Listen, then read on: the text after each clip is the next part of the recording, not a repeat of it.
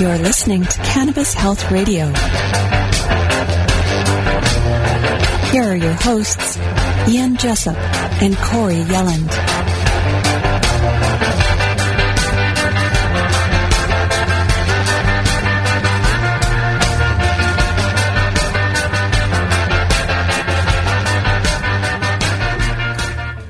Welcome to another episode of Cannabis Health Radio. I'm Ian Jessup. And I'm Corey Yelland. Today we're talking to a mother whose son has schizencephaly, which is a rare birth defect. It causes slits or clefts in the cerebral hemispheres of the brain. These clefts may appear on one or both sides of the brain. And joining us from Florida is Tricia Dennis, whose son Noah has schizencephaly. Tricia, thanks very much for doing this. When did you first find out that Noah had this rare birth defect? Um, I was about four months pregnant and I felt him tightening up. And I had had a previous pregnancy, so I knew something was wrong. So I think it was about 28 weeks they actually diagnosed him in utero. When you say tightening up, what do you mean? They believe he was having seizures in utero. Oh boy, at the, even at the, that early age in development or stage in Yeah. development. Does he have it on one side or both sides? Noah is bilateral, so he has catastrophic damage on the left side of the brain. He is missing his entire frontal left frontal lobe. And um, he has a deep right cleft into the cerebral hemisphere all the way through on the right side. So that is actually what causes the most damage. That frontal lobe isn't the problem, it's the deeper clefts that cause problems. Wow, what were some of the uh, symptoms he experienced as a, as a baby? Well, obvious uh, de- developmental delay. Um, things that I note now when I meet parents is maybe the child isn't tracking properly because if there's a neurological problem, oftentimes the eyes can't concentrate or there's vision loss. I noticed early on that he wasn't tracking. He certainly wasn't on target with moving his arms correctly and things like that. When he was a youngster, when he was a child, could he speak? No, uh, no, he never spoke. Um, it was the one thing that I wanted from him, and he did not speak, you know, up until a very short time ago. And when did the seizures first start? Um, he was about four old. I, we believe that he was having focal seizures his entire infant, you know, and, and adolescent and toddler ages, even though those all kind of roll into baby stages with a developmental disorder. Um, he would just kind of stare off and I'd snap my finger and sometimes he'd come back. They would say those were infantile spasms, but those are seizures. They're just kind of absent seizures. His first grand mal seizure was not until he was five years and 10 months old. What was that like for you when it happened? Absolutely horrifying. Uh, I'd never seen anything like it, and I didn't know how to respond. And thankfully, my mom is trained with children with special needs, and she knew exactly what to do because I, I literally removed myself from that situation at that moment. It was just too scary for you. I just couldn't comprehend it. I was already trying to comprehend all the other problems, you know. So that one was a little bit difficult to watch. How long did it last, Trisha? I mean, I'm sure it seemed like an eternity. The first one only a few seconds, and then I think the day after that was about 45 minutes. Oh my goodness. So that day started and escalated into uh, hundreds a day. Hundreds of seizures a day. Yes.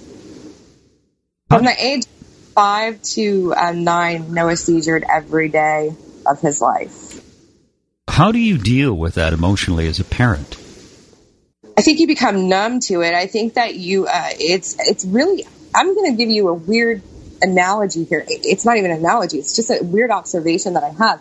I can't watch someone having a seizure or acting like they're having a seizure on TV because I know what it looks like. they don't do it justice because they never show you the fear and everybody's scrambling around and oh my gosh, it's just a mess, you know? So oftentimes there's vomiting, there's no breathing. It's, it's horrifying. It's got to be incredibly traumatizing. Absolutely. I mean, you talk about PTSD. That I mean, every parent with special needs has to have some form of it. I don't know how you couldn't have that. Exactly. Was he seizing at all uh, at night when he was sleeping? No. No. It was always first thing in the morning or right when he was going to bed in those early stages when the brain is trying to relax. Oh, interesting. So, f- for the most part, then, during the actual day, he was okay? No. During the day he, when he was awake is when he would seize. It was Okay, at- so it would start first thing in the morning. and as soon as his brain started going, it would start. Did he sleep uh, much? Oh gosh, no. Um, the first five years of his life, Noah screamed um, to a point. I mean, I have a crazy story. You know, that our journey is absolutely crazy. When he was just four months old, he didn't stop screaming. I didn't know what to do, and here I knew about this disorder. I had been researching on library floors, pregnant. You know, sprawled out word for word. What's this word? Going to another book. Um, I actually gave him up for adoption because I said, I can't do this. There's no way. I didn't have the support. I didn't have the means and I didn't have the, the capability. Um, that very same day that I gave him up, I called and, you know, had to fight the state to get him back and we did get him back. But I think at that point I realized that I was having a mental breakdown yes. because he just did, he never stopped crying. And we never knew why. When you look back at that time when you gave him up for adoption, what goes through your mind? that I'm so grateful it happened uh, because I don't think that I would have got the strength or gotten my life together to be where we are today. So I, I'm, I'm grateful that not only was the adoption agency or the foster parent so understanding that I was probably having some kind of episode and you know made a really bad decision, but they helped me gather my life together and get you know the pieces together to get him in order. So, as a result of that decision, you got the strength to carry on. I did, yes. When uh, in 2014, you said in the notes that you sent us that Noah's demeanor began to change. What happened? Okay, so um, about 2009, uh, I think it was about 2009. Uh, remember, I said that he started seizures at age five. So when he was nine years old, the seizures stopped. We don't know why, but he had a grace period for quite some time. Um, he was on, you know, several medications to contain that. It's not like it was just a free ride. We had to medicate him. And then in 2012, he began something strange that I had never seen. Uh, it wasn't a grand mal seizure. It was these episodes where his arms would go out straight and he would stare off and he would be breathing heavily and then he would come out, his arms would drop, and that wasn't the problem. What would happen afterward, like the seizure looked like it was over, but then he would stop breathing and he would hold his breath for, you know, up to a minute, two minutes sometimes. Those were seizures, but at first they started off very subtly, you know, just kind of arm raised. So I'm like, what is that? You know? Um, so it was very difficult to diagnose what those were. Now, was he on any medications? He was on, I think, the same, which were three medications at that time. So he had been on the same three medications for the uh, whole time. And what, he- what were these medications supposed to do? They were supposed to keep the seizures at bay, which it seemed like they were, but you know, now we know that schizencephaly is just weird like that. You know, you might go years without a seizure and then boom, you have them. He was on three pretty hard narcotics that treat bipolar disorder because if you know anything about seizure medication, it's usually treatment of some other disorder, you know.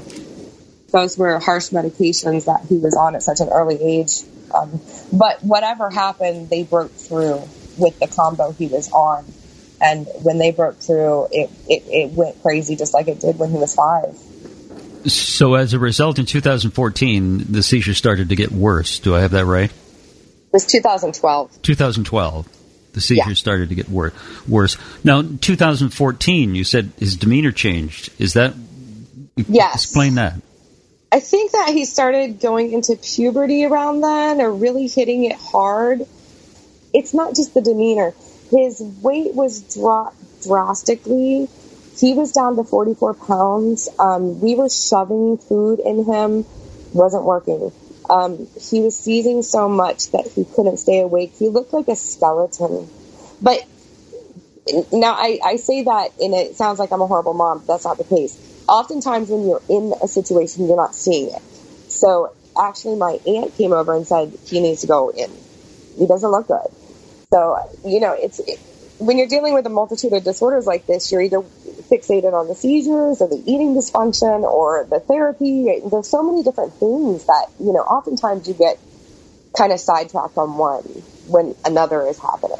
Does that make sense? Yeah, I mean, I was also thinking when you were when you were telling that story that uh, he had this uh, as a baby, and uh, as you go through life in your early years, your brain is developing. I'm wondering right. if his brain today is the same as it was when he was a baby. Do you have any idea? I know that there are certain things that he remembers that definitely are from his early, early ages. Like recently, as an example, I picked up this little couch that he used to sit on, and he was probably only three years old, but he loved it. And it, I pulled it out of the closet, and he just started laughing. So he remembered that. Um, I think that his brain is very resilient, and at an early age, it learned to kind of rewire itself. So I think that um, he's actually quite smart, very smart. You know, he can tell me quite a bit. So um, I think he does have memory and things like that. I just don't think. Okay, so I think that sometimes they lose ability and don't it's not that they don't remember, it's just that they don't have the ability because something else happened to disrupt that, like maybe scoliosis surgery, you know? Well, doctors used to think that the brain, once you had the brain, it was uh, a fixed organ in your body. But now they talk about brain plasticity and how the brain is continually developing. So it sounds oh. like that is what's happening with Noah. Right now, what I think is happening is mind blowing if you want me to back up and tell you why, I mean, it all started in 2014 because basically Noah was about to have a scoliosis surgery. He's very thin. It was getting to a point where I was extremely concerned. So I decided to leave this state and treat him with cannabis oil because I didn't see any other option. I just didn't see what else. What did we have to lose? And you know, it was a family decision. It was a, it was talked about quite a bit a lot of re- resistance, let me tell you. um, and within that first treatment, Noah looked at me in my eyes for the first time. That had to be quite the moment. It was. Because it almost felt like he was like, thank you.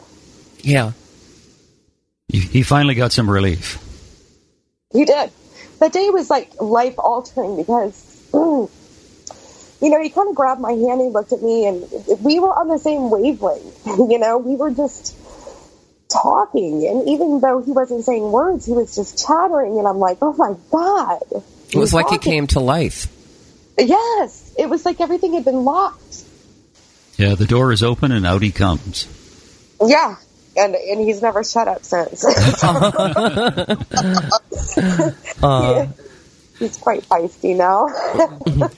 Now, for listeners' um, uh, knowledge of, of Noah, he is not able to walk, is he? No. No. He's 17 and I carry him. I don't um, have nursing because I like to care for my own child. So. That's yeah. quite the job. Yeah. And to all the parents out there, it can be done. You know, I still do multiple things out in the community and still work. You know, you can do it. Tricia, how much cannabis did you give Noah initially? Um, we we were under the care of someone following him, a caregiver in Colorado, and um, we dosed according to what she told us. And I can't really tell you what that was starting with. It took a couple different strains to find which one was working for him. There were other children in the area that that particular um, doctor was treating, and so we were able to kind of find this one strain that seemed to work for all of us. So it was very exciting. I just don't remember what the dosing started at because, of course, you know we've we've gone up through the through the years now. Do you recall what the strain was? Yes, it was a Kush. It was a uh, grape Kush. Grape Kush. Okay. Did he start on? Was it cannabis oil you were giving him, or a tincture, or?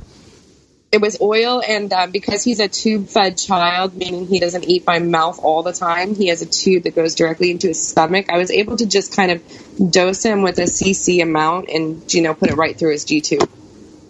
And you would do that how many times a day? Three times a day. Three times a day. And how soon did uh, he react favorably to it? About two hours later, you know. Oh, that's all. About two hours later is when he, uh, the first day is when he started kind of laughing and, you know, we turned on a movie that he really liked and he didn't really act like he used to. He was like really tuned into it and talking and singing along and just a lot more happier. Um, seemed like he had less pain. That you mu- know, that must have been a bit of a shock for you. I never thought about pain. I never thought about pain. So um, I did think about it that day that the fact that he was so happy might be because he wasn't feeling so much pain. Yeah. Yeah. What about his weight? Has has he gained any weight? Yes. Um, now he's tapered off at where he probably should be, which is around 75 pounds. But that's not, he looks healthy and no one's concerned about his weight anymore. But he gained within that um, first year, he went from 44 pounds to 93. Now, kind of got a little heavy and, you know, we wanted to be careful about gaining too much because of his bones being so small because you can't change the anatomy of what he was. Um, so you can't put a whole lot of weight on a child that was small framed. So we have to kind of, but he did. He did. He gained weight. Not only that, but he started being interested in eating. Um, he doesn't. He just acts. I don't know how to explain it, Corey. You got like I just other than he acts like a complicated 17 year old. Like he does have problems now, but I'm not looking at him like he's full of carrots. Like he can explain things to me now. It's absolutely phenomenal. How does he communicate with you? Um, w- uh, like here's an instance. I give him medicine through his G tube. Um, normally through the years, I would just do it, not think anything of it. I just do it. It's something I do. And now, a couple months ago, I, I realized that he was watching me do it. So I'm telling him what I'm doing, and now every morning I tell him, "Okay, it's time to do your medicine," and he looks at the tube where it is. That's communication.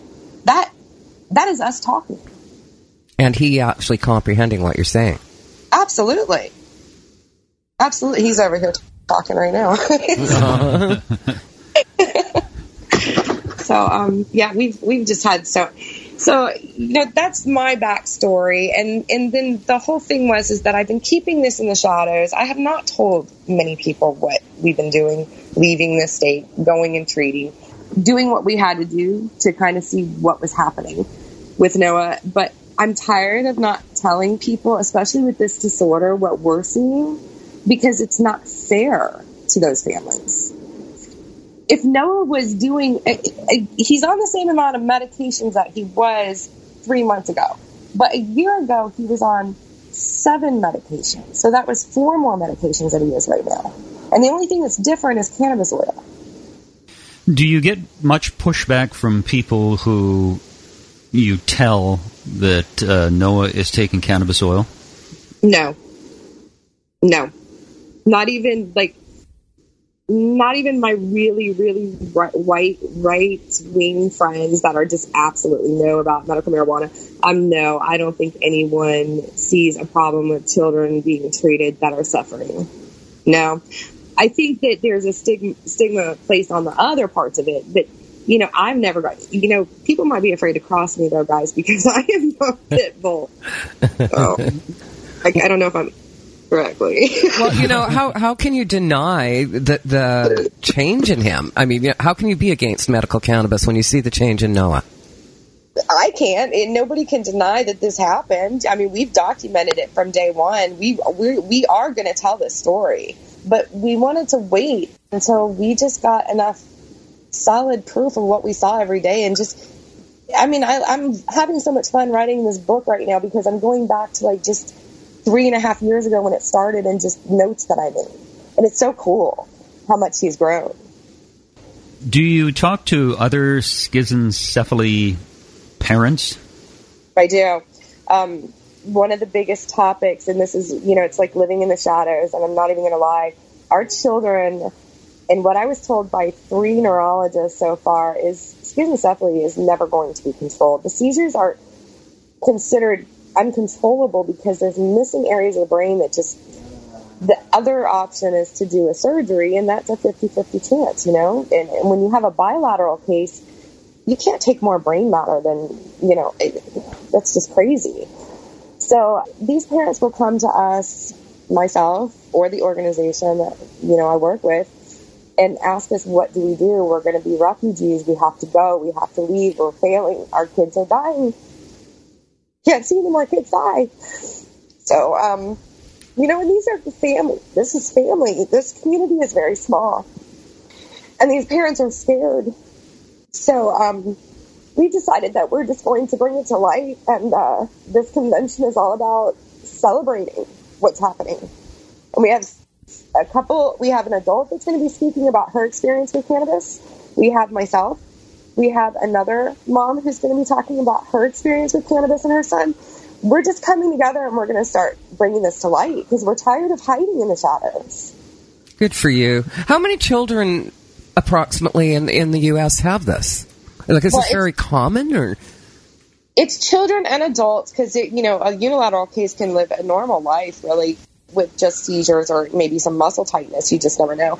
Um, back in the day when they actually did a, some kind of population of it, it was around like one in 100,000 cases. But what we're finding is an organization, because we are the only organization for this disorder, like we do have genetic counselors and hospitals contact us for information. We are providing what is necessary and the doctors aren't giving families. We think the prevalence is higher because we're getting a large amount of adults contacting us that are 30 years old and have had CP cerebral palsy or seizures their entire life, and nobody ever did an MRI on them. And then they're 30 years old, and all of a sudden someone does one, and oh my gosh, you have missing areas of your brain. So we're really trying to push for more um, maybe screening of people that have cerebral palsy. What's causing it? Let's find out. Let's get these numbers right. Trisha, what's the name of your organization if people want to look you up? It is We Are Rare Incorporated, and that's wearerare.org and we deal with um, rare neurological conditions and uh, try to provide family support and information and any resources that those families need. And as well as conventions where we have 60 families this year coming with critical care children, medically fragile children on ventilation machines. That, you know, they're coming because they want this information. They're desperate. Trisha, do you it's have any, sorry? Do you have any other children? I do have a 19 year old son. He's amazing. I was going to ask you how he reacts to Noah's issue. He's a really fantastic brother, very supportive, does so much for Noah. Very proud of his brother. Very, very close. Very, very close. And he's such a great kid because he's grown up around these children and, you know, what we do.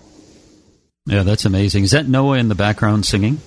Yeah, it is. hey, Noah. Say hi, Corey. yeah, he's cooing and hooting and hollering. Trisha, when you look back at you in the library researching this when you were pregnant and you now, how different a person are you? Very. I think I'm a little less self absorbed, and I, I think sometimes it wasn't really that wasn't really that long ago. I'd say within the last couple of years, I've just become a more humble person and realized that if I think we get one shot at this here, and if, if we're kind and we help each other and we do what we're supposed to do here, you know, that's that's the plan. Let's do it. So I, I think that was an epiphany I hit around 40 years old. I think it's a normal thing to grow up. um, but looking back at that person I was also then when Noah was when I was pregnant, probably the same. Still looking in books and researching and finding the answers that I'm not given. I'm going to find them. when you were younger, in the notes you sent us, I got the impression that you had some battles with your mom when you were younger. Uh, okay. But she was a great support to you throughout this. Yes, she has been. Um, she, my mom was a the kind of mom that would fight to no end if she felt that we were right. And even even though some of the decisions I made might not have been the right ones that she would have agreed with, she stood by me every every time I did something, even in my teens. So, you know, in, in, in the sense that she was very controlling also as a parent, I think that I learned that now that's an asset. You kind of want control, so you know what's going on, but at the same time, you know, it kind of gives you self control too. So she taught me quite a bit, and she's been very supportive. Yeah. With no error. Yeah, anyone who has teenagers knows that uh, if you let them control the situation, uh, all hell will break loose because all of us have been teenagers, so we know what that's like. Sure, and if you ask some of the worst teenagers out there, they're going to tell you the reason that they're doing, you know, what they're doing is because they didn't have discipline and control, you know. All you can do is give your kids a little discipline and lots of love. And, Exactly. And then when they're old enough, push them out of the nest and say, you're on your own. Yeah, exactly. And that's exactly what my mom did. You know, once I was on my own, I was on my own. You know, there's oftentimes me and my mom are just so similar, and we're not real like, you know, huggy, buggy people. Like you know, we're, Yeah. not, we're not like that. Like I get emotional when I talk about children that we work with, but that, you know, me and my mom don't go around crying all day. Um, we we frown upon that, I guess. so I get some strength from her, but it's just, you know, sometimes she does stop and say, "I'm really proud of you," or this is you know what you've done is amazing. And and that means so much to me because she's all the family we have left too you know? So. Yeah, this was tough on your dad, wasn't it? it was yeah. Very hard. The last day that i saw my father was the very last day that noah had a seizure before he had that break so when he was five it was around in 2008 two- it was very close to 2009 right when my dad killed himself. Um, noah had a very large seizure. Um, we called him and we said he's back in the hospital. And my dad said oh for gosh sakes and threw the phone down. You know you could tell he was in a bad mood. Not himself for months. Noah was going through a lot. It was a lot of hospital trips guys it was very bad so uh, we were sitting outside noah did come back you know he did almost die that day but me and my dad were outside that day and you know he looked at me and he said i'm not going to be around forever and i said yeah i don't want to talk about that crap dad you know i was kind of thinking that's kind of self-absorbed and you know two days later he, he killed himself Was he suffering from depression? Oh, absolutely. Yes. Oh my gosh, yes. But we didn't know, you know, he was not only depression but just uh, anxiety and stress and uh, so much. This conditions like this really do affect the entire family. I don't think people realize that. Yeah, the, the, the impact that it has on everybody's lives. Absolutely, because he's seeing his daughter almost lose her son. I mean, and that's his grandson, but he's looking at it two different ways. It's it's it's horrible. So it's sad because Noah did not have any more seizures after that for five, almost three, I guess, almost four years. So it's kind of sad that he missed that and that he didn't get to see where we've come since then. Well, I'm sure if he was alive today, he'd be really proud of you, both of you. Yeah, I, I sure hope so. Yeah, he was a big supporter. Tricia, anything you'd like to tell us in conclusion? Yes, if if any parent out there or any person that's dealing with any kind of neurological um, condition has questions and you know, especially rare disorders, we're happy to assist them or at least provide resources that they may need. There's so many rare conditions out there that you know we're not talking about, and I don't know when they become an epidemic. Do when does it become autism? I don't get it. it to us, something devastating like this, we wouldn't wish on million people. But when does that happen? You know, so we have to start putting some awareness towards rare disorders, and especially children that have conditions that they can't help that make them seize constantly. We need to get awareness out there that there's other alternatives. Tricia, when's your convention? It is October 19th through the 22nd in Orlando, Florida, open to the public. So if people want uh, information, they can go to the We are. We Are Rare. Yeah. We are rare. Yeah, and we have a page for the 2017 convention. It is with the emphasis on rare neurological disorders, but there are several speakers there. And like our, um, there's Representative Guillermo Smith is going to be speaking about legislation here. I mean, there's several people that are going to be speaking that pertain to the public. So. And uh, Doug Bench is going to be speaking there, the judge that we interviewed uh, a few months back. Absolutely, because what is he, you know, what has he talked about? Different refugees, and this is what we have, you know. So we're we're definitely going to be going to be providing as much information these parents need that they can make decisions for their children. Trisha, it was wonderful to talk to you. You should be very proud of yourself and Thank- proud of your family. Thank you. It was great. Thank you guys so much for having me. Thanks, Trisha. And you know, I think you're pretty darn amazing. You are too. Wink, wink. Uh, take care. Thank you. You too. Thanks, guys. Thanks. And that's another episode of Cannabis Health Radio. Thanks for listening, everyone. You've been listening to the Cannabis Health Radio podcast.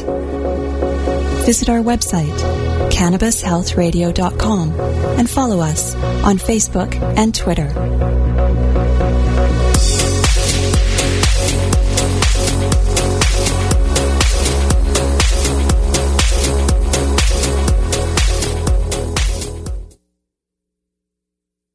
Thanks for listening to today's show. To check out more great cannabis podcasts, go to podconnects.com. Here's a preview of one of our other shows. Are you looking for the next great cannabis business to invest in? Then you need to check out the MJ Bulls podcast. Hi, I'm Dan Humiston. Join me each week as I speak to both cannabis entrepreneurs who are raising capital and cannabis investors who are investing capital. Our 10 minute episodes are perfect for the busy investor. Start listening to the MJ Bulls podcast today, wherever you listen to podcasts, and who knows, maybe you'll discover the next cannabis unicorn.